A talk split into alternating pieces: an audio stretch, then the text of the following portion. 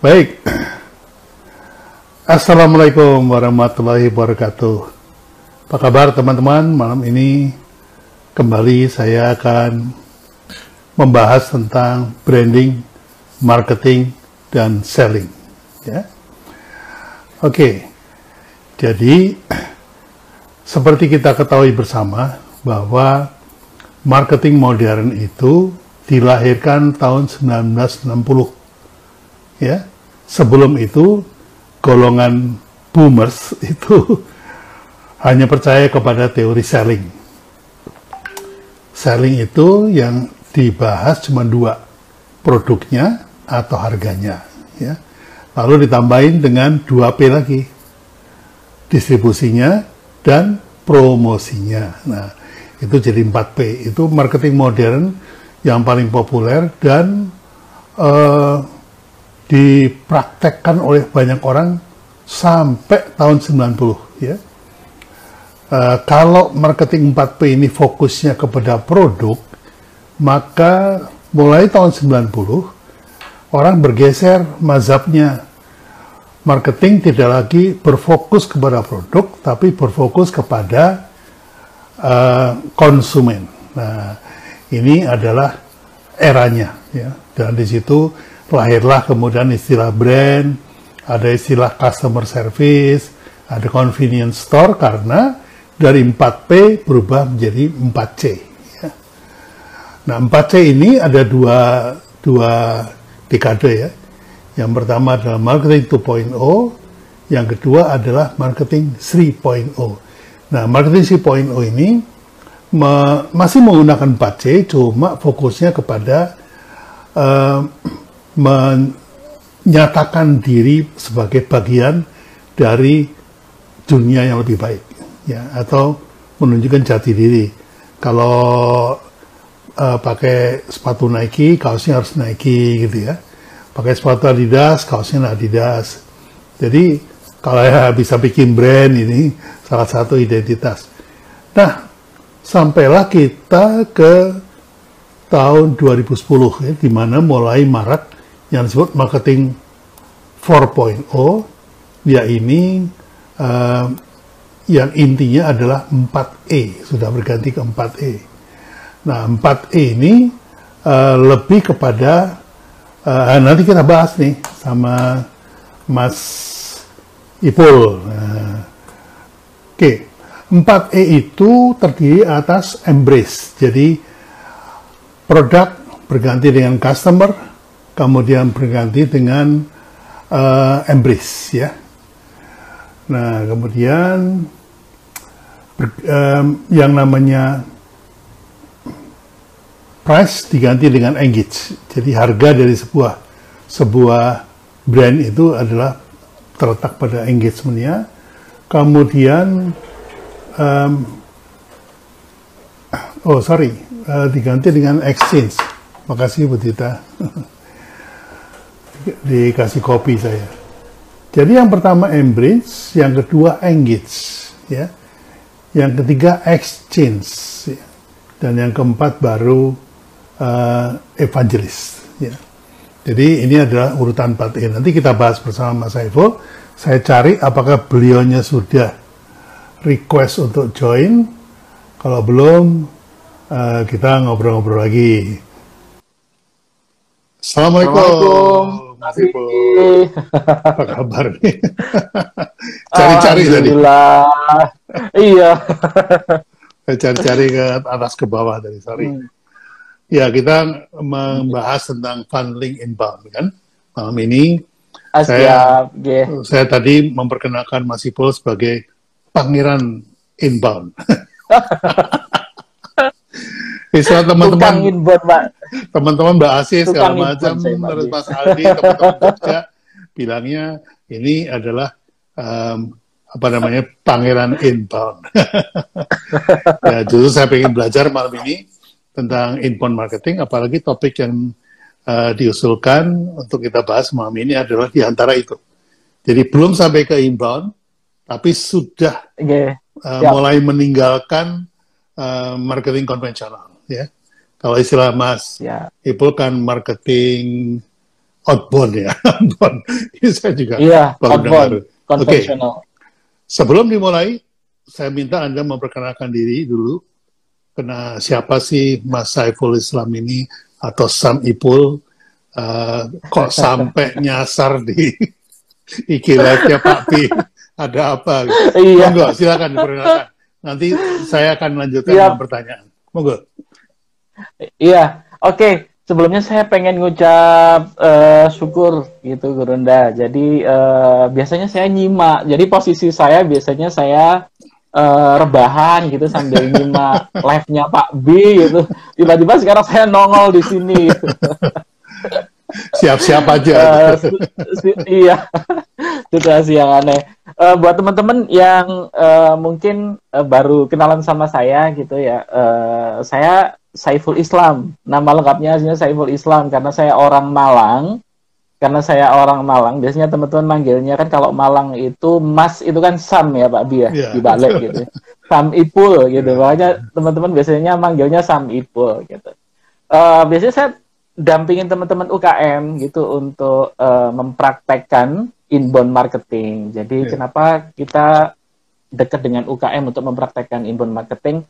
Karena memang salah satu kendala ketika kita terjun ke dunia marketing, terutama digital marketing, itu adalah eh, salah satu problemnya terutama di pas aktivasi brand ataupun attract gitu, Bi. Karena kan Iya. banyak yang berpikir itu membutuhkan banyak budget Iya. gitu. Nah, di sini nanti eh, inbound marketing akan hadir sebagai salah satu alternatif solusi gitu. Hmm. Jadi, kenapa ini bisa menjadi solusi nanti akan dibahas bareng sama Gurunda sama Pak Di gitu ya. Ya. Kurang lebih seperti itu, Pak. Baik. Ini bukan saya bukan ikut ngebahas, saya cuma mau belajar, mau denger dengerin aja. Ya, Karena kalau kalau marketing inbound atau 4E ini kan saya baru baca teorinya gitu ya. Uh, walaupun saya Ya. mencoba sendiri uh, lewat account saya dan lewat dagangan saya juga gitu ya, berupa workshop Ya. dan segala dan segala macam. Dan ini nanti apa namanya kita akan bahas dengan Mas Iful. Oke, nah sekarang sebelum kita mulai eh, dengan marketing inbound, ya, atau eh, membahas perpindahannya dulu, karena marketing inbound sebaiknya kita bikin IG live lagi, mas, khusus, karena itu men- menarik banget, menarik banget. siap. Nah, sebetulnya saya juga menemukan selama saya dari tahun 2014 ya, saya bergaul dengan teman-teman UKM itu, saya menemukan banyak sekali gagap marketing di teman-teman UKM ini. Bukan hanya inbound ya, bahkan dari marketing modern yang marketing 1.0. Makanya saya bikin workshop kan, branding, marketing, selling. Itu ngebahas dari marketing Selling, ya. 1.0 sampai 4.0 di mana inbound ada di 4.0. Nah, ini eh, mungkin Mas bisa menjelaskan apa sih marketing outbound yang biayanya banyak yang pernah saya lakukan bersama praktisi marketing sebelumnya gitu ya. Eh, lewat broadcast dan segala macam. Nah, monggo silakan. Ya. Oke, sebelumnya saya kasih preview dulu. Jadi kalau eh, teman-teman di sini gitu, coba deh lihat eh, surveinya eh, AC Nielsen gitu. Belanja iklan tahunan gitu. Berapa budget eh, iklan-iklan brand gede di Indonesia itu ngeri banget gitu. Jadi eh, kadang mereka kan membutuhkan budget iklan kan untuk beberapa hal. Eh, satu untuk mengenalkan brandnya mulai dari awal, eh, brand activation Awareness. Bahkan untuk eh, brand awareness juga terus bahkan untuk brand recall mereka Ya. sudah dikenal tapi mereka ingin brandnya tetap Diingat. terngiang di pikiran eh, di pikiran bawah sadar konsumen itu kalau menggunakan media-media marketing konvensional itu sangat costly, sangat menguras biaya. Contoh media marketing konvensional itu seperti apa? Contoh misalnya kita eh, placing ads di TV komersial gitu, Mbak Abi. Abi bisa tahu sendiri budgetnya berapa gitu. Kadang eh, 30 detik itu aja bisa menguras 50 juta. Coba kalau eh, Bapak Ibu pengen placement di sinetron yang lagi hit sekarang mungkin Ikatan Cinta di RCTI coba tanya budgetnya ke MNC gitu berapa gitu. Itu pasti gila-gilaan. terus kalau misalnya kita uh, placing iklan gitu ya, misalnya di surat kabar. Meskipun surat kabar sekarang sudah yang versi cetak sudah kurang populer ya. Hmm. Tapi eh, masa-masa jayanya itu satu halaman penuh bisa 500 juta sekali tampil gitu. Nah, ini kalau UKM gak mungkin gitu. Jelas gak mungkin karena eh, apalagi mereka baru merintis gitu uh, di, di satu sisi kita masuk ke satu era di mana digital marketing era itu banyak menggunakan sosial media. Sebentar Mas. Sosial media itu. Mas ya? Evo, ini guru kita ya, siap. bersama hadir nih Pak Tung Desem Waringin. Eh, dahsyat luar biasa. lah dahsyat luar biasa ya. Praktisi revolusi marketing, marketing revolusioner idola banget ini, idola yeah, banget idola ini. Semua orang. Yang paling terngiang dari Pak Tung itu ketika uh, sebar duit dari helikopter itu benar-benar menyita perhatian seluruh Indonesia. Luar biasa promosinya. ya lanjut Mas silakan monggo. Iya, siap. Jadi uh, untuk perusahaan gede mungkin mereka sudah menyiapkan budget itu ya Pak Bia. Ya. Jadi yeah. uh, bagaimana mereka saat mulai pertama kali running bisnis uh, memulai, kemudian ketika bisnisnya sudah jalan, mereka sudah tahu gitu berapa budget marketing yang akan dialokasikan. Yeah. Dan itu biasanya bukan hanya M, tapi puluhan M bahkan yeah. ratusan M budget satu tahunnya seperti itu. Tetapi untuk UKM nggak mungkin. Hmm. Di satu sisi di era sosial media ini benar-benar uh, demokratisasi suara gitu. Jadi jadi semua suara bisa didengar. Bagusnya di era digital seperti itu sih. Yeah. Jadi ibaratnya kalau kita analogikan itu eh, rumah-rumah itu sekarang itu udah nggak ada pagar. Jadi rumah nggak ada pagar, semua orang bisa menghampiri setiap rumah, bisa menggedor setiap rumah. Cuman permasalahannya adalah ini nanti ketika kita menggedor rumah tadi itu annoying atau tidak. Hmm. Nah itu aja sih permasalahannya. Jadi ya. uh, nanti kita akan memanfaatkan uh, strategi marketing metodologi, metodologi marketing secara bijak agar kita tetap bisa menjangkau target market kita tanpa annoying, tanpa yeah. interrupting. Nah, jadi sebenarnya uh, esensi dari inbound marketing itu seperti itu, tadi. Yeah. Jadi okay. bagaimana kalau istilahnya HubSpot, jadi sebenarnya uh, yang mempopulerkan istilah inbound marketing itu salah satu agensi yang namanya HubSpot, HubSpot. Gitu ya. Ha, HubSpot itu populer banget beliau itu mengenalkan uh, agensi ini mengenalkan dua istilah. Ada yang namanya marketer centric, hmm. ada yang namanya uh, customer centric. Hmm. Marketer centric itu apa? Marketer centric itu adalah uh, cara atau metode marketing yang mengenakkan marketer. Jadi yang penting tugas marketer itu selesai gitu. Tugas marketer sebar pesan, menjangkau audiens itu selesai. Makanya yang dia pikirkan adalah bagaimana menjangkau audiens sebanyak-banyaknya, ya. ya kalau bisa dengan budget murah. Tetapi kalau hmm. memang dia punya budget, dia akan melakukan itu seluas-luasnya. Itu adalah marketer centric. Sedangkan customer centric adalah ketika dia mengirimkan pesan, tetapi orientasinya adalah apakah saya mengirimkan pesan ke orang yang tepat? Satu, apakah uh, saya mengirimkan pada timing yang tepat? Dua, yang ketiga adalah apakah saya mengirimkan konten yang tepat untuk audiens tersebut. Ya. Jadi ketepatan-ketepatan ini itu akan mereduksi biaya marketing secara signifikan. Jadi kalau di marketer centric kita main broadcast aja, ya ibarat kita berdiri di perempatan gitu Pak Bia. Hmm. Saya pegang 10.000 brosur dalam target satu hari saya harus menghabiskan semua brosur. Hmm. Pikiran saya adalah ketika saya berdiri di perempatan, yang penting brosur yang saya pegang ini habis. habis ya. Nah, oke. Okay. Itu marketer centric. Kenapa? Karena orientasinya adalah tugas saya. Tugas saya sebagai marketer selesai mengirimkan hmm. pesan. Tapi saya nggak mikir, apakah yang menerima brosur ini benar-benar orang yang tepat dan membutuhkan informasi dari brosur tersebut. Nah, itu sih. Perbedaan yeah. seperti itu.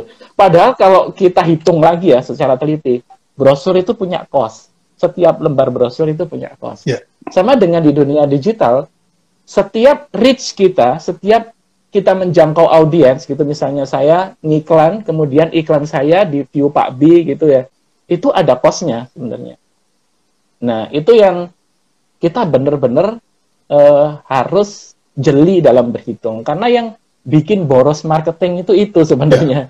Ya, Jadi di di inbound ini paradigmanya di paradigmanya kita rubah. Itu bagaimana kalau kita bikin konten sebagus bagusnya hmm. dalam dalam artian di sini itu bagus itu relevan dengan audiens, informasinya dibutuhkan dan valuable buat audiens. Tujuannya biar apa? Biar audiensnya yang mendatangi kita. Jadi biaya reach kita menjadi jauh lebih ringan. Yeah. Jadi intinya seperti itu sebabnya. Yeah. Nah, okay. dengan membuat konten kita menjadi relevan ini uh, jauh perbedaan kosnya. Oke. Okay. Gitu, Oke, okay. saya ini saya jelaskan duduk persoalannya dulu nih. Karena saya bicara sama nah, profesional, siap. sementara teman-teman itu kan ini apa meraba-raba ya. Oke, jadi gini. Teman-teman, saya ini praktisi, jadi saya melampaui apa yang diceritakan melalui apa yang diceritakan oleh Mas Ipul ya.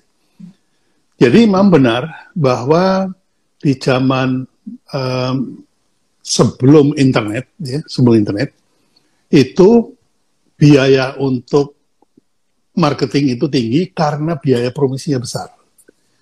Ya, bisa sampai lebih dari 20% sampai 40% dari harga uh, produksi produknya. Ya, jadi itu uh, apa namanya pada zaman dulu. Mengapa demikian? Karena klien-klien saya, ini Pak Tung juga tahu nih, In, uh, Indofood lah, Mayora lah, Telkomsel lah, kemudian Bank BCA lah, Mandiri lah, Politron lah, Jarum lah, Gudanggar, itu nggak ada yang punya media. Nggak punya media mereka.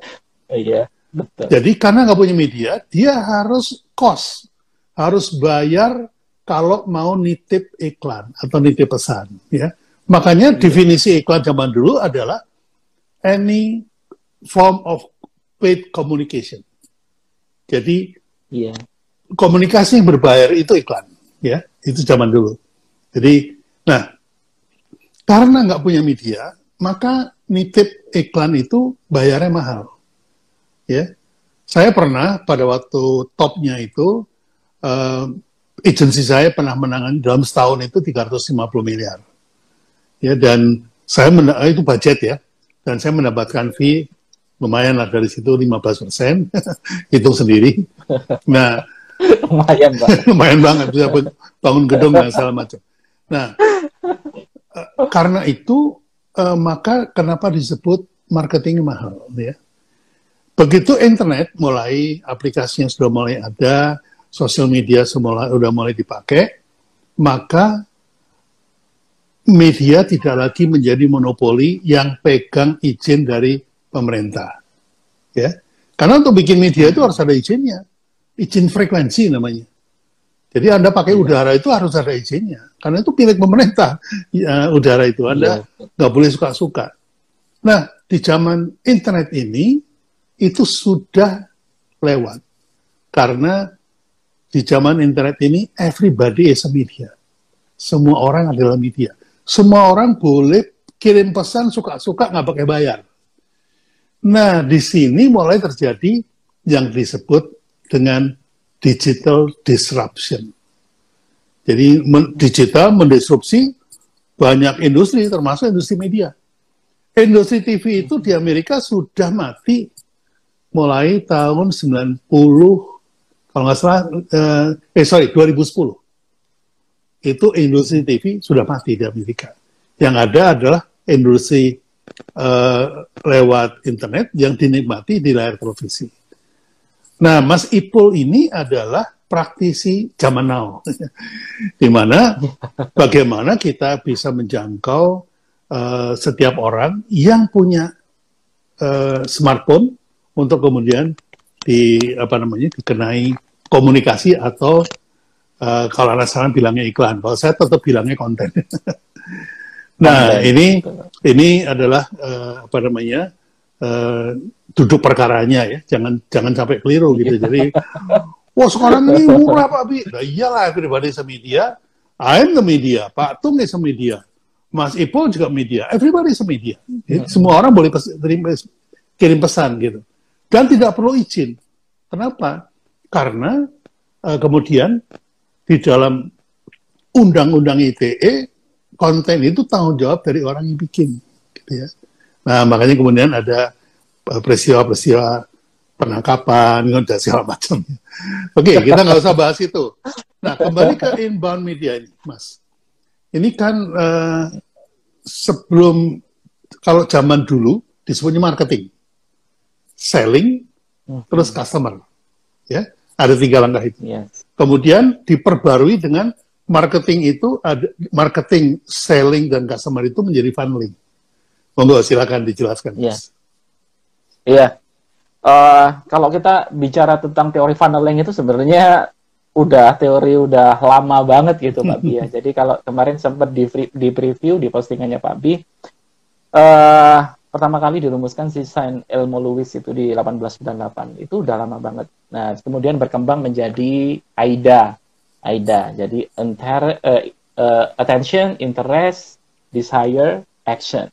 Jadi itu menunjukkan bagaimana cara kita menggerakkan customer setahap demi tahap, mulai dari mereka nggak pernah kenal sama brand kita, nggak pernah kenal siapa yang jualan, sampai akhirnya mereka tertarik dengan apa yang dijual, kemudian merasa, oh aku butuh produk ini, sampai akhirnya mereka melakukan action untuk beli. Sebentar mas. Itu, Sebentar, uh, mas. ya. Ada Kang Dewa nih dia nanya, partnering itu apa ya? oh iya, provokasi. Provokasi ini. Halo Kang. Bangga, bangga, silakan dilanjut. Terima kasih Kang iya, Dewa sudah iya, jadi... Halo Kang. Ya, ini biasanya kita kita ledek-ledekan gitu di komen sama Kang Dewa gitu. Jadi uh, biasa biasa. Jadi jadi kalau uh, funneling itu seperti itu, Mbak Bi. Jadi uh, entah itu versi lama ataupun versi baru itu sama sebenarnya. Uh, kita akan menggiring customer dari mulai sama sekali nggak kenal, kemudian tertarik, kemudian memiliki hasrat untuk membeli sampai membeli. Jadi ini adalah salah satu tahap uh, perjalanan customer. Nah, kemudian pada perjalanannya uh, kita akan mengalami uh, sebuah peristiwa di mana tidak semua orang mampu menarik perhatian. Attention itu sesuatu yang cukup besar. Kenapa? Karena ya istilahnya ketika satu orang teriak mungkin enak kita uh, mendengarkannya ya Pak Abi ya. Yeah. Saya teriak gitu. Uh, kebetulan karena yang ngomong cuma satu orang saya aja, Pak Abi langsung dengar gitu. Kemudian ketika saya ngomong, Kang Dewa ngomong, Pak Tung ngomong, semuanya ngomong, itu crowd. Jadi hmm. yang terjadi di, di digital sosial media itu crowdnya luar biasa. Jadi semua orang ngomong, lomba ngomong, dan semuanya ingin didengar. Nah, makanya kompetisinya udah udah udah berbeda lagi. Jadi makanya eh, ada dua tipikal orang yang memiliki sikap yang berbeda terhadap situasi tadi. Jadi crowd tadi memicu dua reaksi yang berbeda. Yang pertama adalah ketika semua lo, e, lomba bicara ngomong, maka ada orang yang ngomongnya makin dikencengin. Kalau dalam e, prakteknya, budget marketingnya makin digedein. Hmm. Nah, itu benar-benar, oke, okay, kalau orang cuma ngiklan e, 10 juta, oke, okay, aku naikin 100 juta. Aku naikin satu miliar ya. Mungkin kalau teman-teman UKM teman-teman UKM sekarang udah biasa dengan budget iklan FB ad ratusan juta sampai miliaran per bulan. Tapi it doesn't solve the problem, gitu. tapi itu nggak menyelesaikan masalah. Kenapa? Karena gini, kadang eh, ketika melihat budget iklan tinggi, maka mereka pikirannya gini, gimana aku balik modal? Hmm. Gimana saya balik modal? Itu udah natural sekali. Kadang-kadang gini, ini fenomena di teman-teman digital marketer ada produk gitu karena misalnya HPP-nya itu 10.000 Pak. Yeah. Tetapi dia bisa untung 50.000. Bagaimana? ya harganya di up luar biasa. Hmm. Harganya di up luar biasa, dimasukkan biaya iklan di situ, itu sudah sudah praktek biasa di kalangan digital marketer. Jadi bahkan ada yang gini, mereka kulakan di marketplace gitu harga 100 ribu dengan biaya marketing katakanlah untuk sampai menggiring orang mulai melihat iklan itu sampai closing katakanlah 100 ribu juga berarti kan total 200 ribu tapi mereka up harganya sampai 400 ribu hmm. itu kejadian dan sampai sekarang masih sering apakah ini boleh ketika orientasi kita hanya untuk mendapatkan closing, kalau uh, istilahnya Pak Bi, hanya membuat orang sampai konsum produk itu, mungkin oke. Okay. Hmm. Tetapi kalau ini kita mau korelasikan bahwa kita berbisnis itu untuk sesuatu yang sustainable, untuk jangka panjang, makin susah. Yeah. Kenapa? Karena orang itu sekarang nyari informasi itu makin mudah, Pak Bi. Hmm. Ketika dia sudah lihat iklannya bagus banget, akhirnya dia beli, kemudian dia iseng cari, aku tadi beli produk sebenarnya berapa sih? Ternyata di uh, internet keluar semua harganya. Ternyata harga aslinya cuma 100 ribu. Hmm. Dia pasti merasa ketipu dong. Hmm. Nah, dari situ dia mulai berhati-hati lagi. Dia mulai berhati-hati lagi. Uh, sekarang dia punya pelajaran. Ketika aku mau beli, aku harus cek dulu deh di marketplace berapa, nggak langsung. Hmm. Bahkan ini yang jadi uh, keluhan beberapa internet marketer yang melakukan hal-hal seperti itu. Nah, tapi kalau misalnya kita mampu memanfaatkan digital media dengan benar, itu akan memiliki dampak dan benefit yang luar biasa, Pak. Hmm. Jadi bukan fokus di teriak kenceng-kenceng eh, hmm. sekenceng mungkin, itu bukan. Tetapi bagaimana kita mengemas konten serelevan mungkin se-valuable mungkin agar audiens bisa mendatangi konten itu. Jadi mereka yang tergerak untuk mendatangi konten itu. Jadi contoh ya, simpel aja ya. Misalnya gini, di IG-nya Pak Bi sering ngadain live itu di mana banyak mengundang narasumber-narasumber gitu ya. Pertama kali orang akan ya mungkin sekedar follow. Ketika melihat banyak informasi yang valuable yang disajikan di sini, mereka jadi nggak bisa lepas, hmm. jadi ketagihan gitu, addicted gitu, hmm. ngikutin terus, ngikutin terus. Nah, secara tidak langsung, konten yang sudah disiapkan oleh Pabi ini menarik audiens yang memang benar-benar membutuhkan informasi tersebut. Yeah. Jadi bukan kita yang aktif menyebarkan, tetapi akhirnya paradigmanya adalah orang yang beralih hmm. mencari kita. Nah itu paradigmanya inbound itu seperti itu. Jadi kalau misalnya di funneling tadi, kita yang aktif dengan budget iklan kita, kita yang aktif memburu target audiens kita, hmm. makanya filosofinya hunting. Hmm. Kalau sekarang filosofinya fishing. Yeah. Inbound itu fishing. Jadi semakin relevan konten yang kita buat, semakin valuable konten yang kita buat, kita yang paling akan dicari.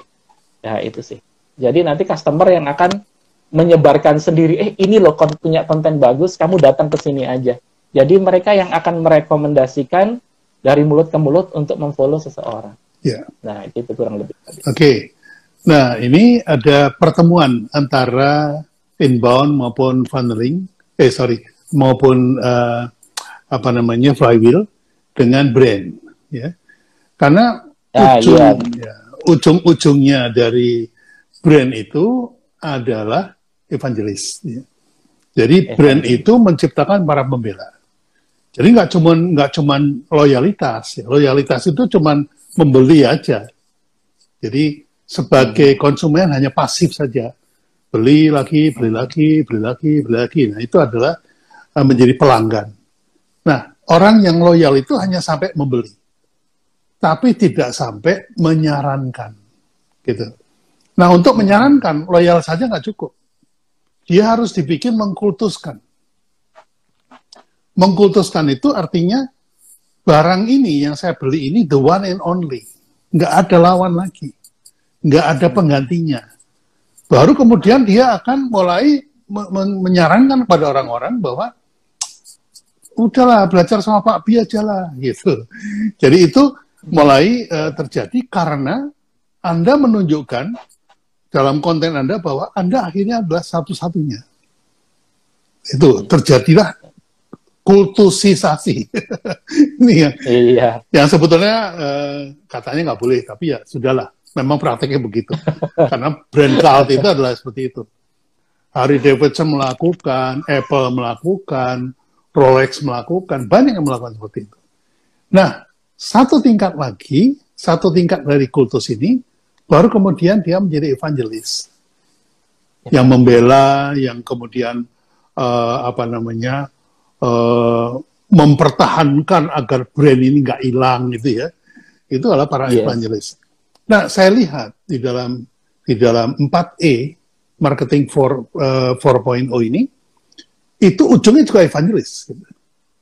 Jadi, nah, cuman bedanya begini. Orang menjadi loyal setelah dia mengkonsum. Nah, ini nih. Jadi, saya bahkan berani mengatakan kemarin kepada Pak Tung juga saya mengatakan bahwa branding start when marketing end. Branding itu dimulai ketika tugas marketing selesai. Apa itu tugas marketing? Konsumen membeli, selesai. Di situ. Hmm. Nah, barulah kemudian branding mulai kerja. Mengubah transaksi menjadi uh, persepsi. Jadi melalui experience terjadilah persepsi. Brand itu mulai dari situ. Jadi ada perbedaan nih sekarang ini. Kemarin Mas Ipul udah jelasin sih, tapi saya pengen teman-teman juga tahu. Kok ya. ada orang-orang yang belum beli tapi sudah loyal Pak Bi? Monggo silakan. Hmm. Iya. Jadi uh, ini konsep yang menarik gitu. Jadi kemarin uh, salah satu diskusi saya dengan Gurunda itu adalah tentang bagaimana sih konsepnya. Kok bisa ya? Ada orang yang katakanlah gini. Saya belum pernah sekalipun pakai Maserati, Pak Bi ataupun mungkin uh, Kunisek atau apa. Tapi saya tahu itu supercar luar biasa hebatnya. Bagaimana saya bisa tahu uh, entah itu Ferrari, Lamborghini, seseorang bisa memuja-muja merek itu meskipun dia belum pernah sekalipun membeli produk-produk itu. Mereka mengkonsumsi konten-konten, kemudian mengalami experience dengan konten-konten itu, ya entah itu dalam bentuk iklan atau itu ulasan mungkin mereka sering mengikutinya uh, di televisi atau mungkin di YouTube dan lain-lain sampai mereka seolah-olah mengalami akhirnya benar-benar mengalami mereka sampai timbul di persepsi mereka sendiri itu adalah barang hebat hmm. itu barang yang keren nah sampai mereka yang Pak Bi bilang itu sampai mereka benar-benar memuja mengkultuskan dan lain-lain mengkultuskan dalam dalam uh, konteks branding gitu ya. Hmm. Nah, ini yang harus kita tanamkan. Nah, di satu sisi uh, seseorang menjadi pemuja itu, menjadi orang yang loyal itu bisa jadi meng, uh, kita namakan tripwire. Tripwire itu adalah satu proses perjalanan menuju sesuatu yang lebih besar. Hmm. Kayak misalnya gini, uh, ketika saya mau ikut kelasnya Pak B gitu, hmm. biasanya ada orang yang mungkin per, belum pernah sama sama sekali belum pernah dengar Pak B gitu pertama kali ikut grupnya dulu yang uh, grup Telegram. Akhirnya eh kok ilmunya daging-daging semua ya? Hmm. akhirnya nyoba ikut kelas yang online dulu. Akhirnya menuju ke kelas yang semakin mahal semakin mahal. Kenapa? Karena mereka sudah melalui experience demi experience sampai timbulnya trust yang semakin menguat. Trust itu mirip kayak investasi, mirip kayak pohon yang terus ditanam. Jadi kadang tidak harus dengan sesuatu yang harus gede dulu, hmm. tapi tripwire, sedikit demi sedikit. Tapi lama-lama dia trustnya semakin menguat sampai mereka benar-benar menjadi evangelis yang seperti Pak Abi sampaikan. Hmm. Nah, dalam perkembangannya di dunia digital, konsep ini benar-benar apa ya, benar-benar diuji dan diterapkan secara gamblang. Yeah. Bagaimana mungkin kalau kita dulu beli e, misalnya Ari Lasso atau Dewa karena kita generasi 90-an ya, ngeluarin CD gitu ya Pak Bi ya. Itu harus beli. Untuk dengerin musiknya itu harus beli gitu. Hmm. Jadi e, kalau nggak beli ya kalau dulu kita belum bisa disebut sebagai consumer karena nggak ngeluarin duit spesial pun untuk mendapatkan produk itu. Betul. Kita nggak bisa menikmati value dari produk itu. Tapi sekarang berbeda sebenarnya udah udah zaman uh, awal-awal sosial media mulai kuat gitu, YouTube mulai menguat. Label-label musik gede kayak Sony BMG dan lain-lain itu artis-artisnya artis-artis kelas dunia. Musisi yang garap uh, lagu-lagunya juga musisi dunia, kita lebar dunia, tetapi lagunya dibagikan secara gratis. Hmm. Artinya kalau kita masih mengukur konsumen adalah orang yang mengeluarkan duit gitu, hmm. itu nggak relevan lagi karena bisnis modelnya sudah berbeda. Hmm. Tapi di satu sisi kalau kita nonton satu lagunya, kalau zaman dulu itu Avril Lavigne atau Jennifer Lopez atau Britney Spears itu satu lagu iklim, uh, isinya iklan semua sebenarnya, hmm. tapi itu disajikan dengan gaya yang sangat halus. Yeah. Nah, jadi modelnya berbeda. Jadi mereka meraup sebanyak-banyaknya penonton, meraup sebanyak-banyaknya audiens, tapi di satu sisi uh, si konten kreator, karena konten adalah produk juga ya, hmm. si konten kreator tadi menawarkan kepada orang yang mau mensponsori uh, pembuatan konten tadi. Hmm. Nah, gantian nih, mereka yang bayar, tapi si konten kreatornya meraup audiens sebanyak-banyaknya. Hmm. Ya, jadi ada semacam perantara. Di satu sisi trust itu terbentuk, trust itu terbentuk. Ya sama kayak saya dengan Pak Pi ini. Gitu. Hmm. Jadi dengan mengikuti ilmu demi ilmu yang disampaikan, entah itu di grup Telegram, entah itu di Facebook, saya ngikuti sudah lama banget gitu. Saya mendapatkan banyak sekali value. Yang pasti di sini adalah ada value dan orang tersebut mengkonsumsi value dan kemudian mereka mengalami sesuatu. Jadi tetap ada experience tadi, Mbak Adi. Hmm. Jadi yeah. tidak bisa di bypass. Hmm. Ada value yang dikonsumsi, kemudian ada experience. Nah, makanya untuk menuju evangelis tadi itu nggak mungkin tanpa konsumsi value, nggak mungkin tanpa experience. Ya, pasti, Jadi, pasti experience meskipun, kan? Iya, jadi meskipun uh, seolah-olah kita nggak bayar gitu, tapi trust itu tetap terbentuk. Karena di situ ada value yang di offer, ada value yang diambil gitu, ada value yang dikonsumsi, ada experience yang dirasakan. Sampai akhirnya persepsi itu terbentuk, cult itu muncul, dan akhirnya saya akan mempromosikan Pak Bi di mana-mana. Kalau Anda belajar branding cuma hmm. satu orangnya. Nah, itu akan muncul dengan sendirinya. Nah, kurang lebih seperti itu, Pak.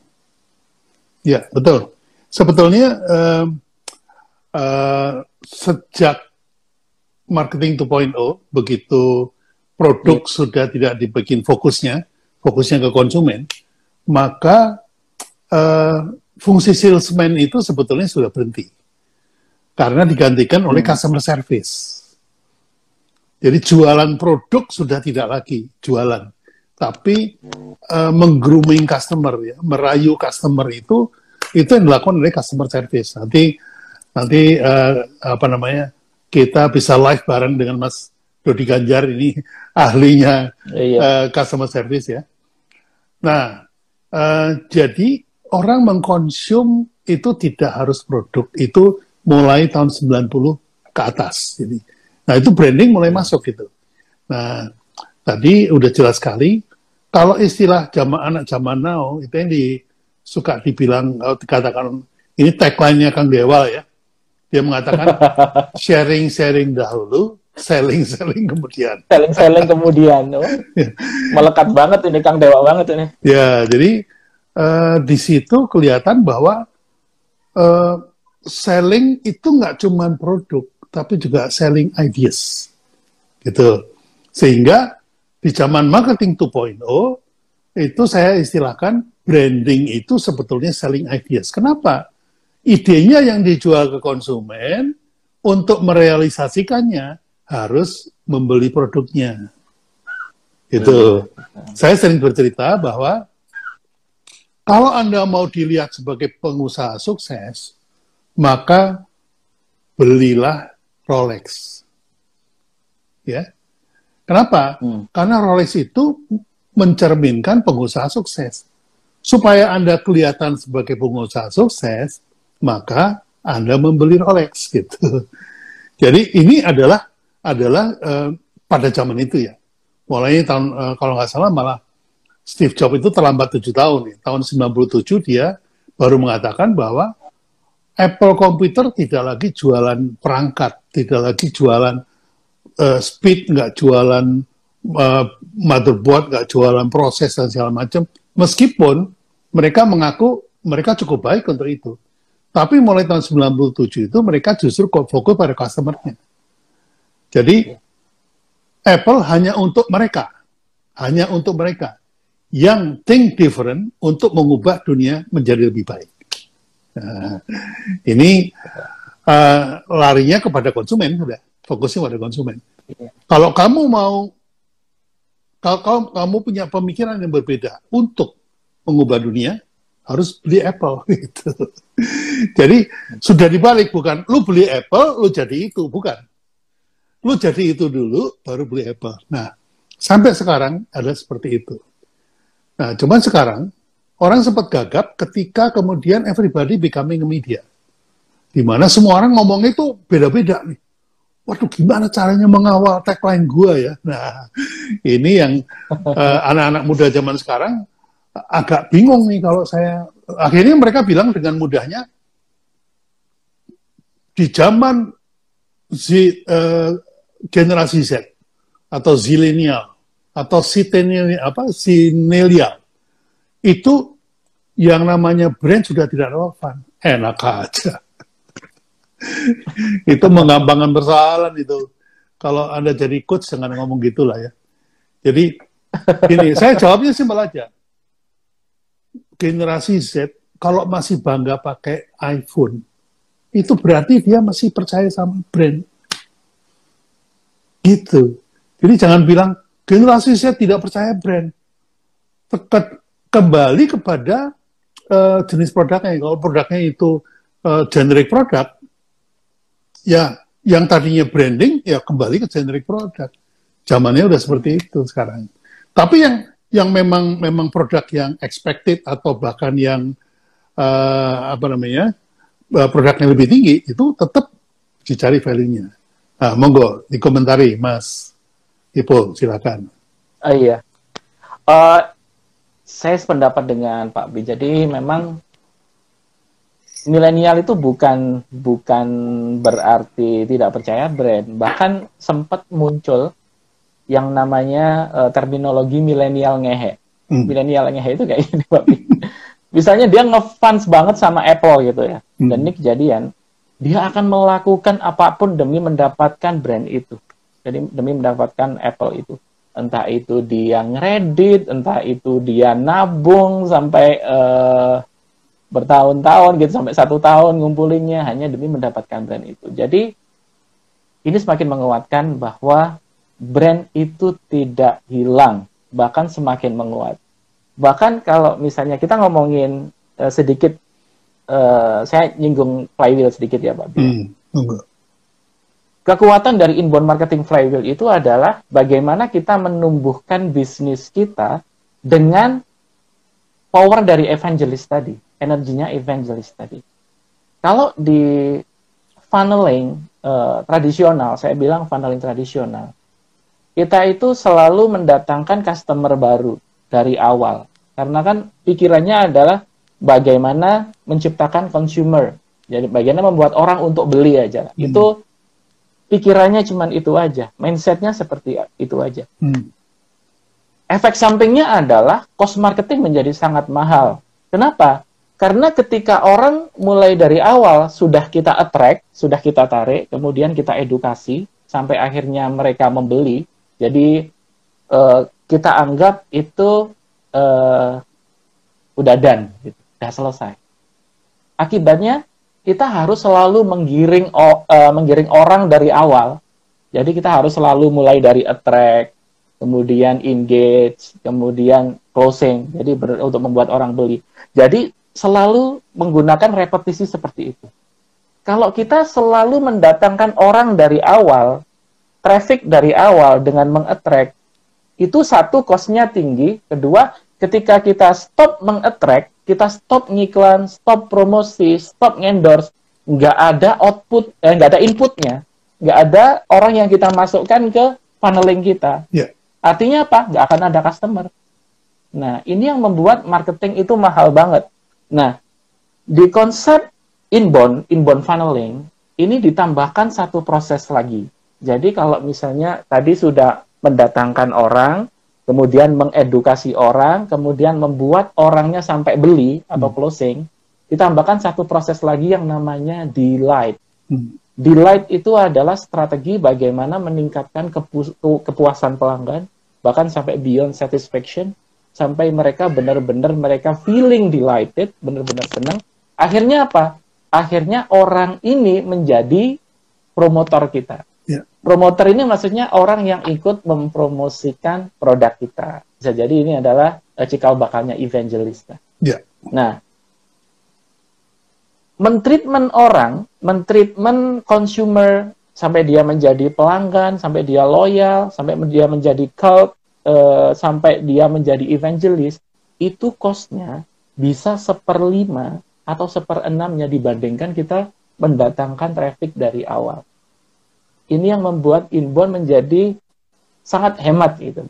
Jadi kalau di reviewnya cost per lead biaya untuk mendatangkan prospek dari aktivitas inbound itu seperenamnya dibandingkan uh, kita memulai traffic dari awal, attract, jadi attract, engage sampai closing. Nah itu sangat boros gitu. Nah kenapa kita menekankan inbound? Nah inbound itu di satu sisi memang kita mengarahkan untuk uh, menciptakan evangelist dari awal ketika kita udah ketemu customer ini adalah calon marketer Seolah-olah dia mikir seperti itu. Orang ini harus menjadi orang yang akan mempromosikan produkku. Makanya ketika dia sudah memiliki mindset seperti itu, dia nggak akan pernah main-main dalam berbisnis. Dia nggak akan pernah punya kepikiran konsep hit and run. Hit and run itu seperti yang saya sampaikan di awal tadi, Pak. Hmm. Mereka kulakan 100, kemudian dijual 400, kemudian orang sadar, komplain, hilang yeah. Gak bisa dikomplain karena udah ganti nama toko atau ganti nama brand dan lain-lain. Nah, kalau konsepnya seperti itu, uh, kita nggak akan bisa berpikir sustainable business, nggak akan bisa berpikir bisnis untuk jangka panjang. Yeah. Nah, syaratnya untuk bisnis jangka panjang tadi, evangelist tadi. Yeah. Jadi ada pengerucutan nih, Pak Bi. Jadi sama-sama ketika brand adalah salah satu goalnya menciptakan evangelist, di inbound sendiri motor yang menumbuhkan bisnis atau bisnis growth itu energinya dari evangelist. Nah, ketemu irisannya di sini. ya. Oke. Okay. Jadi saya belajar marketing itu karena saya cuma lulusan SMA ya. SMA kuliah tingkat satu ditawarin kerja digaji 2000 dolar ya saya langsung kerja gitu. Jadi tinggalkan bangku kuliah. Lalu uh, itu tahun 9, tahun 76 saya ketemu uh, saya keluar dari kerjaan saya karena saya butuh tantangan baru gitu. dengan gaji seperenamnya. Jadi saya keluar, kemudian saya mulai belajar marketing tahun 77 78. Itu guru saya namanya saya Pak, belum lahir tuh, Pak. Oh gitu. Itu Pak Ahmad Anan Putra jebolan dari Harvard. Dia seorang pensiunan kolonel waktu itu. Dia disekolahkan negara ke Harvard untuk mendidik para jenderal fungsi. Zaman itu kan fungsi ABRI ya. Nah, fungsi ABRI. Saya kebagian nih, kebagian uh, karena CEO dari perusahaan. Jadi saya diundang untuk ikut uh, program uh, bachelor bachelornya dia. Nah, salah satu yang dia katakan bahwa setelah sekolah ke mana-mana sampai ke Harvard, ternyata nenek moyang kita sudah mengajarkan ilmu marketing. Kita aja yang nggak sadar. gitu. Jadi mbah-mbah kita dulu, itu kalau dagang, itu cuman bilang gini, wes rapopo, tuno sata, bati sana.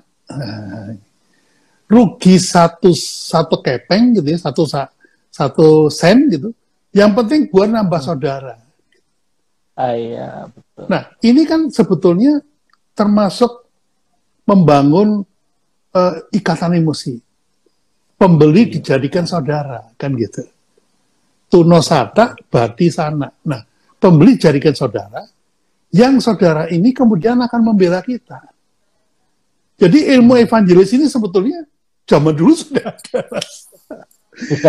nah, karena saya pernah dengar, jadi saya cuman, oh gini, urutannya gini. Rupanya mbah-mbah kita dulu sudah seperti itu. Kita yang muda-muda ini, eh, saya udah tua ya, kita yang generasi berikutnya harus me, menyisir agar supaya apa yang dikatakan beliau itu uh, memang terbukti. Nah, ini zamannya sekarang ini. Jadi itu menurut pendapat saya. Nah, sekarang sudah setengah sembilan, kita kasih kesempatan teman-teman buat nanya ke Mas Ipul. Ya. Jadi setengah jam lagi Mas ya. Kita akan oh, siap. akan jawab beberapa pertanyaan. Teman-teman yang tadi sudah menjawab, mohon diulang lagi karena saya nggak mungkin scrolling ke atas. karena mata saya ini sudah tua, jadi tulisan kecil-kecil tuh udah nggak sanggup baca lagi. Silakan, saya baca yang yang anu aja ya, yang muncul belakangan aja. Oke, ini uh, Tiar Syah. Mas Saiful bisa baca juga nih. Kalau marketplace otomatis banyak perang harga, Kak. Usahain datengin traffic dari luar. Bikin konten yang ceritain masalah dulu, terus kasih solusi deh pakai produk kakak. Jangan hard sell. Nah, ini bukan pertanyaan nih, ngajarin nih. ngajarin. Jadi kalau yeah. Kalau produk itu kan lahirnya ada dua ya. Uh, ada mazhab yang percaya bahwa uh, cari masalah konsumen, baru kita siapkan produk kita sebagai solusi. Atau kita lihat perilaku konsumen, kemudian kita berikan produk kita untuk memenuhi perilaku berikut uh, uh, apa, dari konsumen. Oke, okay, uh, pertanyaannya belum ada nih. Itu ada Pak oh, iya. dari Pak Pradana Fandi. Ah, monggo silakan Abi, dibaca. gimana ningkatan leads ya Pak? Pradana Fandi. Mana ini? Iya, ada. Ya, ada. monggo silakan Mas. Beliaunya nanya, oh ya, beliaunya nanya, ini sebenarnya uh, nanyanya ke Pak Bi, nanti uh, nanti ada jawaban versi saya, ada jawaban versi Pak Bi ya, gitu. Monggo.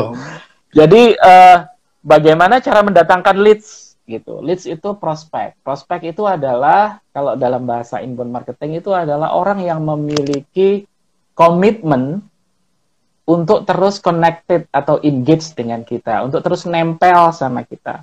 Kenapa mereka memiliki komitmen? Karena mereka sudah punya pemikiran bahwa kita itu ada value yang menjadi alasan mereka nempel ke kita. Nah, itu uh, leads. Nah, leads itu seperti apa? Jadi kalau misalnya kita ngomongin funneling versi uh, tradisional gitu konvensional, orang untuk mau jadi prospek itu ribet banget, harus ngisi form kalau di digital marketer gitu ya. Kalau di uh, sekarang follow akun IG aja itu udah leads, subscribe YouTube channel itu udah leads, atau mungkin uh, sekarang follow TikTok kita itu udah leads. Bukan kalau di TikTok itu bukan follow ya, karena uh, TikTok itu ada artificial intelligence yang bisa membaca perilaku kita. Kalau kita meskipun nggak follow tapi yang kita puterin video akun itu ya otomatis TikTok akan ngefeed kita ngasih uh, asupan kita konten-konten dari orang itu. Nah, secara tidak langsung kita akan menjadi leads itu. Nah, bagaimana cara mendatangkan leads? Ada dua cara. Saya jelaskan dua-duanya. Yang pertama adalah model outbound. Kalau model outbound adalah kita membroadcast pesan ke sebanyak mungkin orang yang kita pikir itu adalah segmen dari market kita. Kemudian kita akan menunggu mereka yang bereaksi, yang bereaksi balik ke kita dan mengejar kita. Nah, itu dengan cara outbound. Tetapi kalau misalnya kita dengan cara inbound, kita bikin konten serelevan mungkin se-valuable mungkin, biarkan mereka yang mendatangi akun-akun kita. Lapak, lapak, entah itu lapak bisnis atau akun personal dan lain-lain. Itu adalah teknik mendatangkan leads. Nah, kalau di inbound bedanya adalah mungkin yang datang adalah lebih sedikit daripada outbound, tetapi yang datang itu lebih qualified, lebih berkualitas. Karena kan mereka sudah menunjukkan effort, mereka yang datang.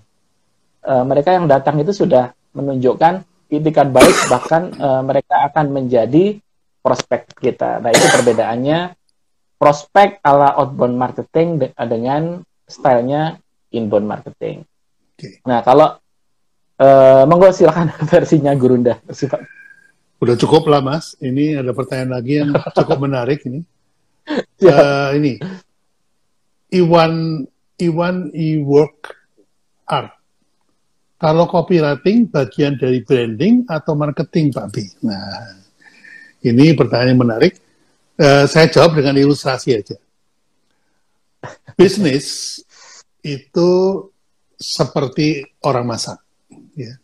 Konsumen nggak tahu apa pun di belakangnya, yang penting dia merasakan makanan yang enak. Itu endingnya harus gitu. Tapi pelaku bisnis ini harus sadar bahwa untuk membuat makanan enak, itu dibutuhkan tiga keahlian. Yang pertama, resepnya harus benar. Kalau bisnis strateginya harus benar. Kalau branding strateginya harus benar. Kemudian, bahannya harus benar. Ya, Walaupun resepnya benar, tapi bahannya salah, nggak enak. bahannya harus benar. Nah ini ibaratnya ini uh, arsenalnya branding. Jadi karena branding itu kan ibarat melempar bola ke tembok, uh, pantulannya itu brand. Branding itu adalah lemparannya. Melempar itu harus ada inventorinya. Nah ini bahan-bahannya. Yang terakhir adalah proses masaknya. Saya sering bilang, masak nasi goreng itu kalau digoreng nasinya dulu, sama digoreng sambelnya dulu, rasanya beda. Gitu. Jadi tiga-tiga itu harus dikuasai. Nah, resep nggak perlu copywriting. Ya. Proses masak nggak perlu copywriting. Yang perlu copywriting itu ada pada waktu Anda menciptakan arsenal. Menciptakan peluru-peluru yang mau ditembakkan. Copywriting, kemudian film directing, kemudian storytelling, storyboarding, ada di situ. Jadi ini kalau ditanya apakah bagian dari branding atau marketing, itu dua-duanya. Kenapa? Karena sebelum masuk ke branding, itu adalah bagian yang saya sebut sebagai product promotion atau marketing communication. Itu membutuhkan copywriting. Nah, setelah terjadi konsumsi, baru kemudian terjadi copywriting untuk brand. Ya, ini jadi ada dua-duanya dipakai. Jadi bagian dari marketing atau branding, dua-duanya memerlukan copywriting. Oke, okay. Benny Kobe, kalau inbound membuat konten, kan supaya diketahui calon customer, juga perlu di broadcast juga atau perlu disalurkan supaya customer tahu apa yang disampaikan. Jadi tetap sama-sama butuh broadcast kan mas. Nah, monggo silakan. Iya. Hmm. Ini, uh, ini pertanyaan yang menarik sekali ya. Jadi pertanyaan yang menarik sekali. Jadi uh, kita akan uh, menemukan dua metode bagaimana sama-sama gini ya, sama-sama kita punya konten, tapi ada dua metode bagaimana konten ini menyebar. Kalau pengen studi yang real, coba nanti habis ini uh, Bapak Ibu silahkan browsing di YouTube. Uh, saya yang biasanya saya bikin study case itu ada dua iklannya Head and Shoulders jadi kita saya langsung sebut brand aja, Head and Shoulders, Juta Slim. Yang satu iklannya itu pendek durasinya, 26 detik. Dia cuma ngomong ya kayak iklan biasa di TV-TV gitu. Makanya uh, Head and Shoulders, ya yes, pokoknya sampo anti ketombe dan lain-lain. Artinya apa? Di sini iklan jualan banget. Jadi udah kelihatan ini iklan. Yang kedua, versinya lebih panjang, 2 menit 16 detik kalau nggak salah itu view-nya hampir sama dengan yang tadi, yang iklan A. Yang kedua ini kemasannya bukan jualan, tapi dia lebih nyorot proses seolah-olah itu proses behind the behind the scene bagaimana iklan head and shoulder itu Dibikin. dibuat. Jadi per, iya, jadi versi versi kocaknya Juta Slim meskipun kita tahu itu settingan, tapi kocak banget. Jadi uh, Joe Taslim lagi ngomong, kemudian uh, ternyata kameramennya ngantuk, kemudian dia ngomong kepleset-kepleset gitu. Jadi orang ketawa, mereka terhibur dengan itu. Keduanya sama-sama menghasilkan view yang tinggi. Yang iklan pertama, yang iklan banget, itu 30 juta view. Yang iklan kedua, itu 28 juta view. Selisih 2 juta view. Tetapi iklan yang kedua akan terlihat perbedaannya di engagementnya dan interaction. Di iklan kedua yang versi kocak tadi, itu semua komennya positif. Ada 3000 komen. Yang 30 juta views, itu cuma 300 komen. Nah, di sini sebenarnya kita dapat gambarannya. Jadi, ketika kita mendesain iklan dengan sangat menyenangkan, bahkan seolah-olah itu nggak iklan, iklan itu seolah-olah akan menjalar dengan sendiri dengan sendirinya. Dia akan di-share dari orang ke orang. Jadi orang yang nonton ini lucu banget, eh kamu nonton ini deh, di-share akhirnya. Masuk ke grup WA, di-share di Facebook, di-share di Instagram. Akhirnya nular seperti itu dengan cepat. Bayangkan, untuk menghasilkan satu juta views di YouTube itu, kalau benar-benar diiklanin, itu bisa butuh puluhan juta sampai ratusan juta. Tapi yang satunya bisa menjalar dari orang ke orang dengan nilai yang hampir sama. Hmm. Nah, ini bedanya. Saya ngetes kepada teman-teman. Misal nih, kan iklan itu kan asal katanya kan reklame, berasal, berasal dari Latin reklamos, memanggil berulang-ulang. Coba deh, iklan yang pertama ini, ini kan cuma pendek banget, 26 detik. Aku putar 20 kali. Reaksi kamu gimana?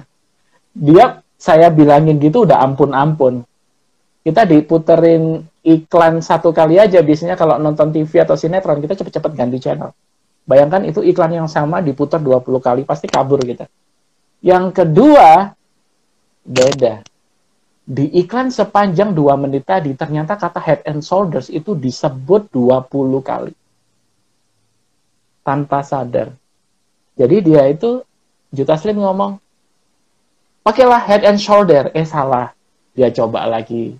Head and shoulder. Eh salah lagi. Dia diulang lagi. Tapi orang ketawa dan orang menikmati iklan itu. Nah, ini eh, salah satu cara penyaluran iklan yang berbeda Pak di tekniknya. Salah satu iklan terpanjang di dunia itu iklannya iPhone yang presentasi Steve Jobs panjangnya dua jam.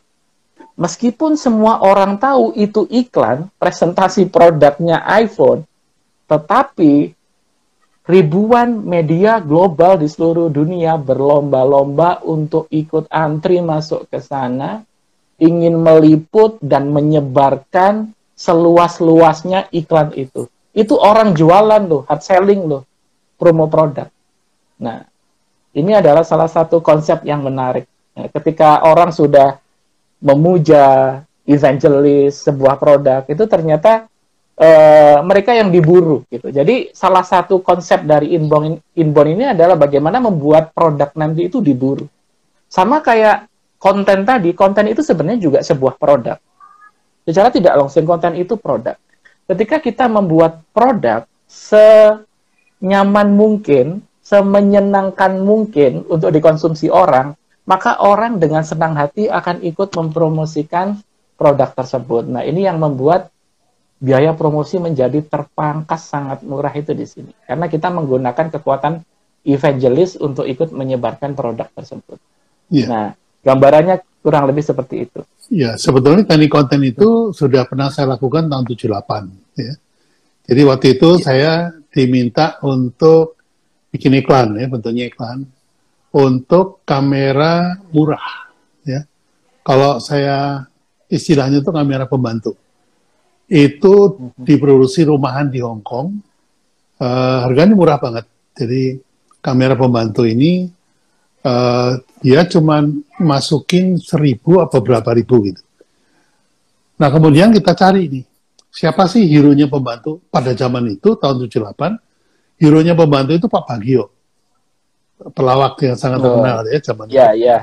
Lalu berpasangan dengan uh, kalau nggak salah Ernest, Ernest itu ininya apa pasangan melawaknya.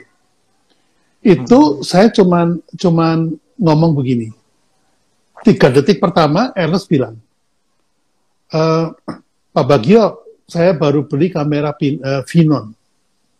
Gitu. Apa non? Gitu. Pinon, bukan Pinon, Vinon. Apa non? Pinon, bukan Pinon, Vinon.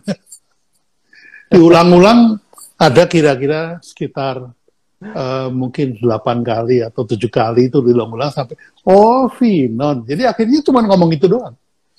Dan itu yang tadinya target tiga bulan baru habis karena Lebaran baru baru tiga mudik itu baru tiga bulan kemudian itu dalam waktu seminggu habis. Hanya karena itu, hanya karena itu karena orang jadi dengerin kan ngomong apa sih ngomong apa jadi engage, uh, iya. engagement zaman broadcast ya. Engagementnya dapat. Ya, dapat seperti itu. Jadi ini salah satu teknik yang bisa dikembangkan teman-teman. Oke, ada pertanyaan lagi nih. Diak inbound marketing apakah bisa sesuai seperti segmen bisnis apa pun? Ya. Dan untuk B2B inbound ini apakah bisa diterapkan? Monggo, silakan. Iya, yeah, Jadi ada beberapa eksperimen kita. Jadi karena kita memang mainnya eksperimen aja, trial and error itu uh, bisa. Jadi beberapa kali bisa. Jadi uh, sebenarnya gini, entah itu B2B, entah itu personal. Jadi dasar kita melakukan pembelian, kita memutuskan untuk mengeluarkan uang, mendapatkan value sebuah produk itu kan basicnya adalah trust karena kita percaya. Nah, bagaimana membangun trust ini? Kalau di B2B, nah ada banyak cara. Kalau kita uh, stylenya memang uh, niatnya mengedukasi pasar gitu ya, mengedukasi pasar B2B, ya bikin sesuatu yang uh, membangun kepercayaan itu. Nah ini saya saya cerita uh, dengan eksperimen kita gitu. Jadi kita punya sebuah produk gitu produknya adalah uh, training ke corporate, ke korporasi-korporasi. Ada salah satu modul training yang akan kita tawarkan ke korporasi-korporasi. Nah, strategi nginbonnya gimana? Kita mengadakan seminar yang mengundang penggede-penggede dari korporasi tadi. Nah, kemudian kita datangkan pembicara yang dipercaya oleh mereka memiliki power ya Salah satunya adalah ya dari DBS Bank Singapura gitu diundang. Kemudian ada dari Citibank US, terus ada dari Intel China, kita datangkan biar apa? Orang berpikir, oh ini benar-benar qualified, oh ini benar-benar trusted, ini produk serius. Nah, akhirnya orang mau datang karena melihat bis pembicara seperti itu. Jadi dikumpulin di satu di satu uh, hall ya ada di, di ruang meeting gitu kita presentasi di situ. Jadi kita kasih value dulu, kasih ilmu dulu. Nah, dari situ orang jadi nge dan sudah terbentuk trust. Jadi akhirnya orang mau beli. Ini teknik sebelum pandemi corona. Karena kan sekarang ngumpulin orang, apalagi datengin orang dari luar negeri, nggak segampang itu. Tapi di satu sisi, ngumpulin orang secara online itu gampang banget. Jadi kita bisa ngundang orang yang dipercaya, katakanlah gini, kita mau nyasar segmen apa nih? Misalnya uh, segmen pertambangan. Oke, segmen pertambangan orang yang dianggap uh, mastahnya gitu, dianggap uh, expertnya di bidang pertambangan itu siapa? Ya kita undang, kita minta untuk memberikan insight, kita undang untuk membeberkan apa sih problem-problem yang ada di korporasi. Tentu saja dengan sajian yang ilmiah, tapi tetap entertaining gitu. Nah, konsep-konsep inbound seperti itu yang untuk klien-klien B2B. Jadi kalau sekarang insya Allah bikin konten lebih mudah Pak Bi. Yeah. Kita yeah. meeting, undang beberapa pakar gitu, kita kemas-kemas, kita potong-potong kontennya, itu sudah jadi konten yang edukasi. Yeah. Nah, konten-konten edukasi seperti ini yang akhirnya membangun trust atau kepercayaan dari uh, calon klien kita atau target market kita tadi. Yeah. Nah, tinggal gini aja nanti uh, di bidang apa, kemudian siapa yang dianggap pakar oleh uh, bidang tersebut, gitu. Kemudian kita bikinkan, kita kemaskan konten bahwa dengan produk kita kita tadi, menurut pakar ini mampu menyelesaikan problema yang ada di klien. Nah, kurang lebih seperti itu. Iya. Baik, terima kasih Mas. Ini ada pertanyaan juga. Uh, Ikhwan Her bagaimana agar brand kita dapat bersaing dengan brand yang sudah tertanam di benak konsumen. Nah, ini pertanyaannya ke saya kayaknya. Jadi nanti, iya, ini, banget, ini Mas Ipul nanya, kenapa nambahin nanti ya. Jadi begini ya teman-teman, seperti yang saya sering ajarkan di workshop saya, branding, marketing, selling gitu, itu saya gambarkan bahwa uh, orang brand itu fokus ke benak konsumen. Ya. Kalau orang marketing fokusnya kepada jumlah konsumen. Makanya orang marketing nyebutnya target market. Target market itu berapa sih jumlah manusia yang akan menyerap produk saya. Itu adalah cara berpikirnya orang-orang marketing, ya. Baik outbound maupun inbound. Orang branding mikirnya bukan jumlah. Orang branding itu dipikirin di dalam kepala target market kamu itu ada berapa merek. Gitu. Di dalam benak setiap target market kamu itu sudah ada berapa merek yang sudah duduk di situ. Itu lebih penting dari jumlah. Buat orang brand ya. Nah, ibaratnya begini. Di mata orang brand, setiap kepala dari uh, konsumen itu ibarat laci dari filing kabinet. Setiap laci mewakili satu produk kategori. Jadi ada berapa ribu laci, Pak? Banyak sekali. Di situ kehebatan Allah menciptakan otak manusia. Jadi banyak laci-laci. Kategori hotel ada, kategori restoran ada, kategori kafe ada, kategori mie ada, kategori permen ada, macam-macam. Nah, di setiap laci itu hanya muat tujuh file. Mengapa tujuh file? Karena kemampuan manusia untuk mengingat merek itu hanya tujuh, mas. Gitu. Nah, itu disebutnya evoke list. Jadi kalau saya menyebut satu satu kategori, maka muncullah evoke list tujuh merek itu. Gitu. Nah ini adalah uh, cara berpikirnya orang brand ya. Nah terus ngapain Pak yang tujuh itu? Yang tujuh itu bersaing supaya menjadi top of mind. Yang pertama disebut, yang paling diingat, nah itu kerjaan tukang brand. Bagaimana produk Anda menjadi yang paling diingat, top of mind dari tujuh nama yang lain. Gitu.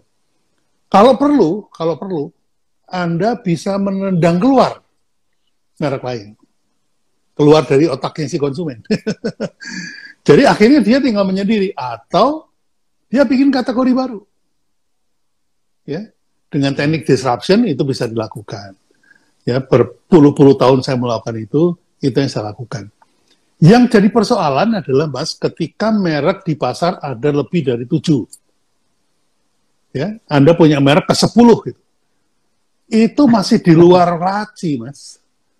Masih di luar laci. luar laci. Masuk laci itu pekerjaan yang sulit luar biasa apalagi menjadi top of mind.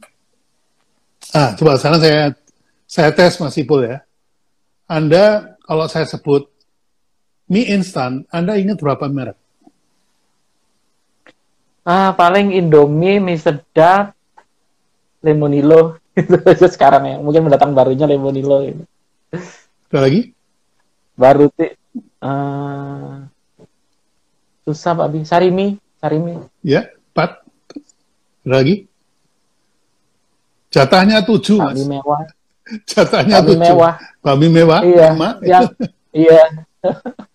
yang lainnya susah, Pak Bi. Tapi ya, Indomie yang paling kuat. Nah, itu adalah top of mind gitu ya. Jadi uh, memang memang begitulah proses dari branding itu. Nah, sekarang kalau sudah top of mind, mau ada pandemi, mau orang mau ngirit, mau uh, traffic offline nggak ada, anda tetap makan Indomie. Nggak perlu pakai iya. promosi, nggak perlu diingetin, tetap makannya Indomie. Kepikirannya Indomie. Itu dia. Jadi itu ada cara cara kerjanya brand ya. Jadi uh, simpelnya seperti itu, meskipun uh, persiapannya ya luar biasa ribet.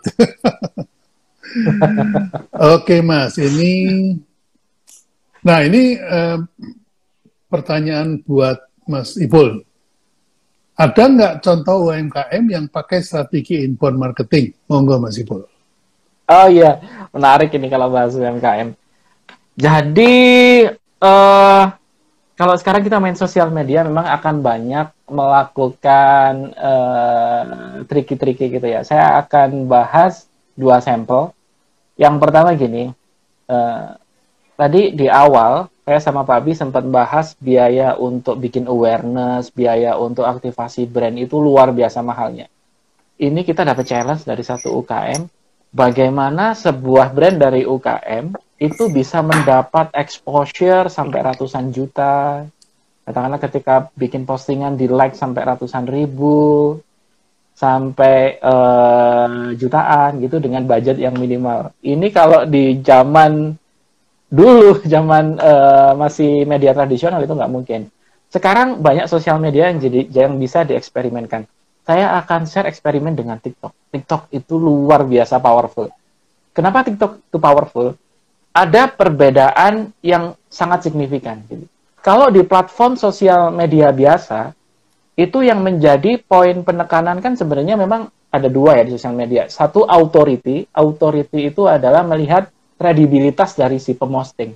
Yang posting itu siapa?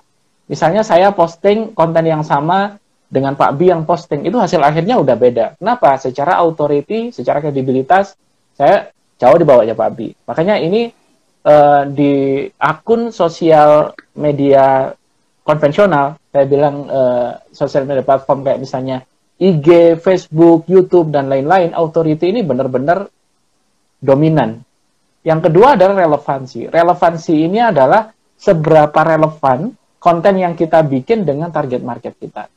Artinya, kalau misalnya kita menggunakan konten uh, sosial platform sosial media konvensional, authority ini bisa menghalangi relevansi. Sebagus hmm. apa pun konten kita, kadang uh, Raffi Ahmad atau Baim buang konten kayak gitu aja yang kata kita bilang nggak penting ya. Tapi dia bisa viral, bisa trending. Nah, di TikTok ini beda. TikTok ini adalah kita bilang sebagai content distribution platform atau CDP. Hmm. Artinya apa?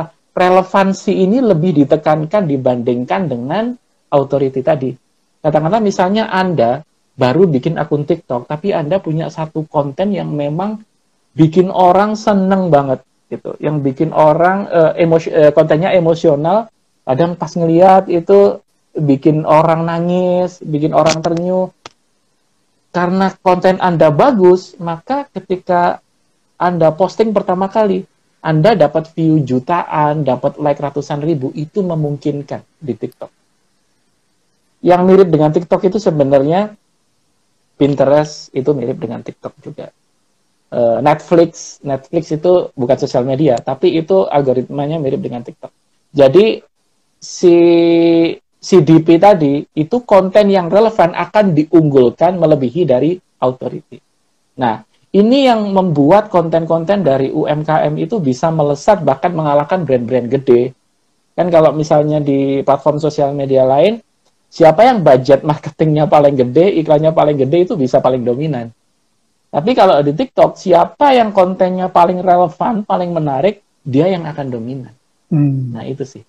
Jadi uh, ada konten yang menarik ini uh, dari mungkin uh, Pak Bi kenal juga dari uh, teman kita gitu punyanya Pak Suseno sama Bu Zaida Aulia hmm. Fashion. Nah itu luar biasa. Jadi uh, kalau dibandingkan uh, biaya aktivasi konten uh, lama ya nggak ada apa-apanya lah. Dia cuma modal bikin konten yang menarik, yang lucu, menghibur. Kontennya Aulia itu kalau di TikTok terkenal dengan Kak Sultan dan Sumi Nah, nanti Bapak Ibu kalau main TikTok silahkan itu ya, silahkan cek gitu. Uh, Aulia Fashion itu kontennya menghibur semua. Uh, followernya udah satu setengah juta follower dan itu hampir setiap bikin konten itu selalu viral gitu. Hmm. Nah, apakah ini berimpact ke penjualan? Impact banget. Jadi hanya karena karena uh, konten ini dikenal, orderan itu bisa datang dari Hong Kong, Singapura, sampai Malaysia, sampai uh, Uni Emirat Arab gitu. Jadi hanya karena konten yang dikenal. Nah, inilah sesuatu yang unik. Nah, terus yang kedua saya akan uh, angkat uh, satu case bisnis kuliner. Jadi ada uh, ku, salah satu trik uh, bisnis kuliner kalau di Jogja itu yang lagi naik daun itu sop sate Pak Bayu, sop sate hmm. sapi Pak Bayu. Itu dia punya ciri yang unik. Secara produk memang sudah bagus, tetapi dia bikin produknya benar-benar tampilannya itu wow. Jadi ada kayak uh, sop balong gajah kalau nggak salah namanya. Ketika ditaruh di mangkok itu presentasinya, itu sampai tumpah-tumpah Pak Bi. Seolah-olah sampai tumpah-tumpah Pak Bi. Yang bikin orang uh, kaget itu adalah harganya. Cuman 13 ribu. Dan ini viral, jadi trending topik di internet. Hmm. Jadi akhirnya apa yang mempopulerkan itu adalah netizen. Karena dia melihat ada sesuatu yang unik, enak, murah, karena otomatis kalau di inbound itu kalau misalnya kita cuma mampu memviralkan tapi secara produk secara value produk kita nggak kuat otomatis kita akan nyung nyungsep dengan sendirinya karena kan orang datang mengkonsumsi kecewa gitu tapi kalau memang secara basic produk kita udah kuat traffic mampu kita datengin mereka mengkonsumsi dan mereka akan menjadi advocates kita. Akan mempromosikan produk tadi. Dan itu sampai sekarang untuk uh, makan di situ aja harus order uh, sehari atau dua hari sebelum saking ramenya. Ya yang mempopulerkan ya netizen netizen itu sendiri. Jadi yeah. bahkan stasiun TV itu udah gantian antri meliput. Nah itu contoh UMKM yang bisa memainkan inbound marketing. Yeah. nah kurang lebih seperti itu tergantung dari uh, apa namanya dasar pengambilan keputusan ya karena meskipun yes. meskipun pengambilan keputusan itu didasari oleh oleh alam bawah sadar, oleh subconscious mind, yaitu dengan rasa atau emosi. Tapi ada ada dua basicnya. Yang pertama itu kompetensi, yang kedua adalah popularitas. Nah ini yang yang tadi anda katakan bahwa di TikTok popularitas mengalahkan kompetensi karena otoritinya bisa kalah sama sama relevansinya. Iya, betul. Nah, jadi untuk iya. teman-teman yang produknya dikonsumsi berdasarkan popularitas, monggo TikTok pas banget. gitu. Manfaatkan sebaik-baiknya. Yeah. Mungkin kalau konten kayak saya mungkin nggak terlalu cocok di TikTok karena konten saya itu membutuhkan membutuhkan authority, membutuhkan uh, uh, capacity. Jadi seperti itu. Oke, okay, uh, saya mau mengumumkan workshop saya itu tanggal 15 sampai 17 uh, Februari ya. Februari. Eh, enggak ding, udah lewat tuh. Maret, Maret. 15 17 Maret saya bikin workshop personal brand. Nah, personal brand ini bisa dimanfaatkan buat teman-teman yang mau maju pilkada nih. Gitu. Nah, di sini nanti akan kita bahas juga kalau Anda itu dipilih oleh kelompok uh, generasi X dan baby boomers ya, yang orang tua orang tua, maka Anda di, akan dinilai kompetensinya. Sehingga medianya jangan pakai TikTok gitu. Tapi kalau yang Anda sasar itu adalah kelompok milenial yang um, mengambil keputusan berdasarkan popularitas, nah boleh pakai TikTok gitu. Jadi workshopnya tanggal 15 sampai 17, banyak teman-teman yang nanya, Pak kalau UKM itu baiknya bangun personal brand atau bangun produk brand gitu. Uh, saya mengatakan bahwa tergantung karena orang beli itu karena percaya seperti yang dikatakan Mas uh, Mas Ipo tadi, maka percayanya kepada apa nih? Percaya produknya atau percaya orangnya? Nah, kalau di UKM itu orang membeli karena percaya main jual. Kalau kalau kalau orang sudah percaya sama gudeg Yujum, terus dia jual kreceknya, itu pasti laku. Laku. Karena kreceknya Yujum juga yang bikin. Sambelnya Yujum juga yang bikin. Telur itunya Yujum juga yang bikin. Jadi lebih baik personal brandnya yang dibangun. Gitu. Tapi kalau uh, uh, untuk retail produk, sebaiknya memang produk produknya yang dibangun brandnya. Itu itu nanti akan kita bahas tanggal 15 sampai 17. Uh, ada satu workshop yang kayaknya saya harus bikin setiap bulan itu, Mas. Yaitu workshop branding marketing selling. Branding marketing uh, selling. Yeah. Kenapa? Karena ini peta dan perannya itu sangat penting untuk diketahui. Dari jumlah pertanyaan yang masuk ke saya, itu boleh dikatakan masih ngaco nih. Kayak tadi copywriting itu bagian branding, atau bagian marketing. Terus selling gimana nih Kang Dewa nih selling gitu kan. Kan katanya Dewa selling. Selling ada di mana? Nah itu semuanya ada di workshop itu. Nah, saya baru selesai nih uh, minggu lalu, tapi sudah ada permintaan untuk bikin lagi. Jadi saya bikin lagi. saya siapkan untuk tanggal 1 sampai 2 April. Monggo silakan. Bisa langsung di klik di bio saya, nah di situ sudah ada pilihan. Uh, kalau yang uh, mau yang murah-murahan juga ada, tapi basic sekali ya. Jangan minta murah tapi minta bagus, jangan. tapi advance. Nanti saya kasih yang advance nggak ngerti juga gitu. Karena daya beli itu juga mewakili daya pikir. Baik Mas, ini sudah lewat lima menit dari jam oh, uh, 9. Yep. Uh, tadi kita terlambat lima menit, sekarang terlambat lima menit juga akhirnya.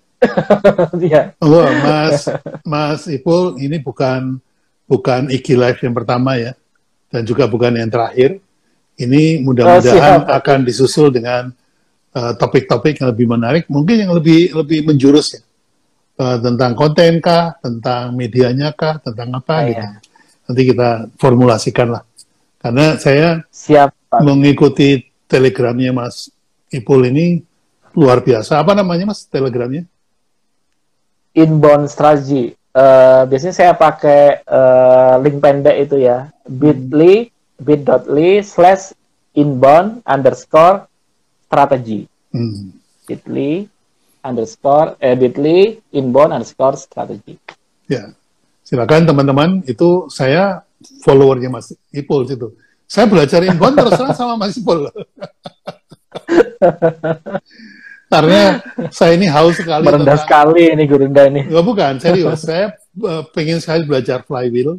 Ya, bagaimana saya bisa mengumpulkan tribes untuk menggerakkan bisnis saya gitu. nah, ini bisa belajar sama Mas Ipul. Nah, sebelum saya tutup, monggo silakan ada pesan uh, apa buat teman-teman sebagai closing remarks. Silakan. Ya, siap. Jadi uh, teman-teman, jadi dalam dunia digital marketing itu memang semua orang akan berlomba bersuara paling kencang gitu. Ya meskipun Seth Godin pernah ngomong gitu, uh, ideas that spread win. Ide yang paling nyebar paling luas itu menang, tapi tetap itu butuh genuine, butuh authenticity. Maksudnya apa? Kalau teman-teman berbisnis, itu pastikan bisnis Anda itu genuine. Jadi bikin uh, value product yang yang benar-benar valuable. Jadi benar-benar memberikan manfaat kepada customer dan inbound marketing ataupun marketing apa pun gitu kalau misalnya orang merasakan manfaat dari produk Anda dan mereka puas otomatis mereka akan menyebarkan dengan sendirinya tanpa kita minta pun. Jadi bisa saya katakan gini sebuah bisnis itu ada puncak terbaiknya ketika marketing itu gak dibutuhkan. Kenapa? Produk itu bisa menjual diri mereka sendiri gitu. Jadi bahkan ini yang membuat Tesla itu uh, diistilahkan sebagai zero marketing strategy karena mereka dianggap tidak punya marketing departemen. Marketing departemennya di mana? Ya di R&D-nya. Jadi R&D-nya itu benar-benar produk yang memiliki value maksimal buat audiens. Jadi benar-benar mengerti kebutuhan audiens. Sampai ada tribe khusus evangelis-evangelis yang selalu bahas produknya Tesla. Dan orang-orang ini yang menyebarkan, yang mempromosikan Tesla itu ya orang-orang ini. Jadi ciptakan evangelis untuk bisnis Anda. Jadi bikin produk se-valuable mungkin, sebermanfaat mungkin untuk customer, sampai nanti ujungnya mereka menjadi evangelis dan itu menjadi mesin pertumbuhan bisnis Anda. Nah, kurang lebih seperti itu, Pak. Meskipun orangnya belum beli Tesla. Iya. setuju, setuju.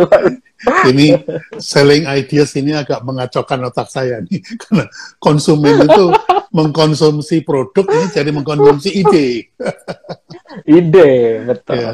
Ini harus ada switch of the mind. Baik, Mas Ipo, terima kasih banyak atas nama kawan-kawan yang hadir. Tadi lewat dari 400 orang yang hadir, yang bertahan ya Uh, kalau biasanya ribuan yang yang apa namanya yang masuk. Terima kasih juga untuk teman-teman yang sudah hadir malam ini.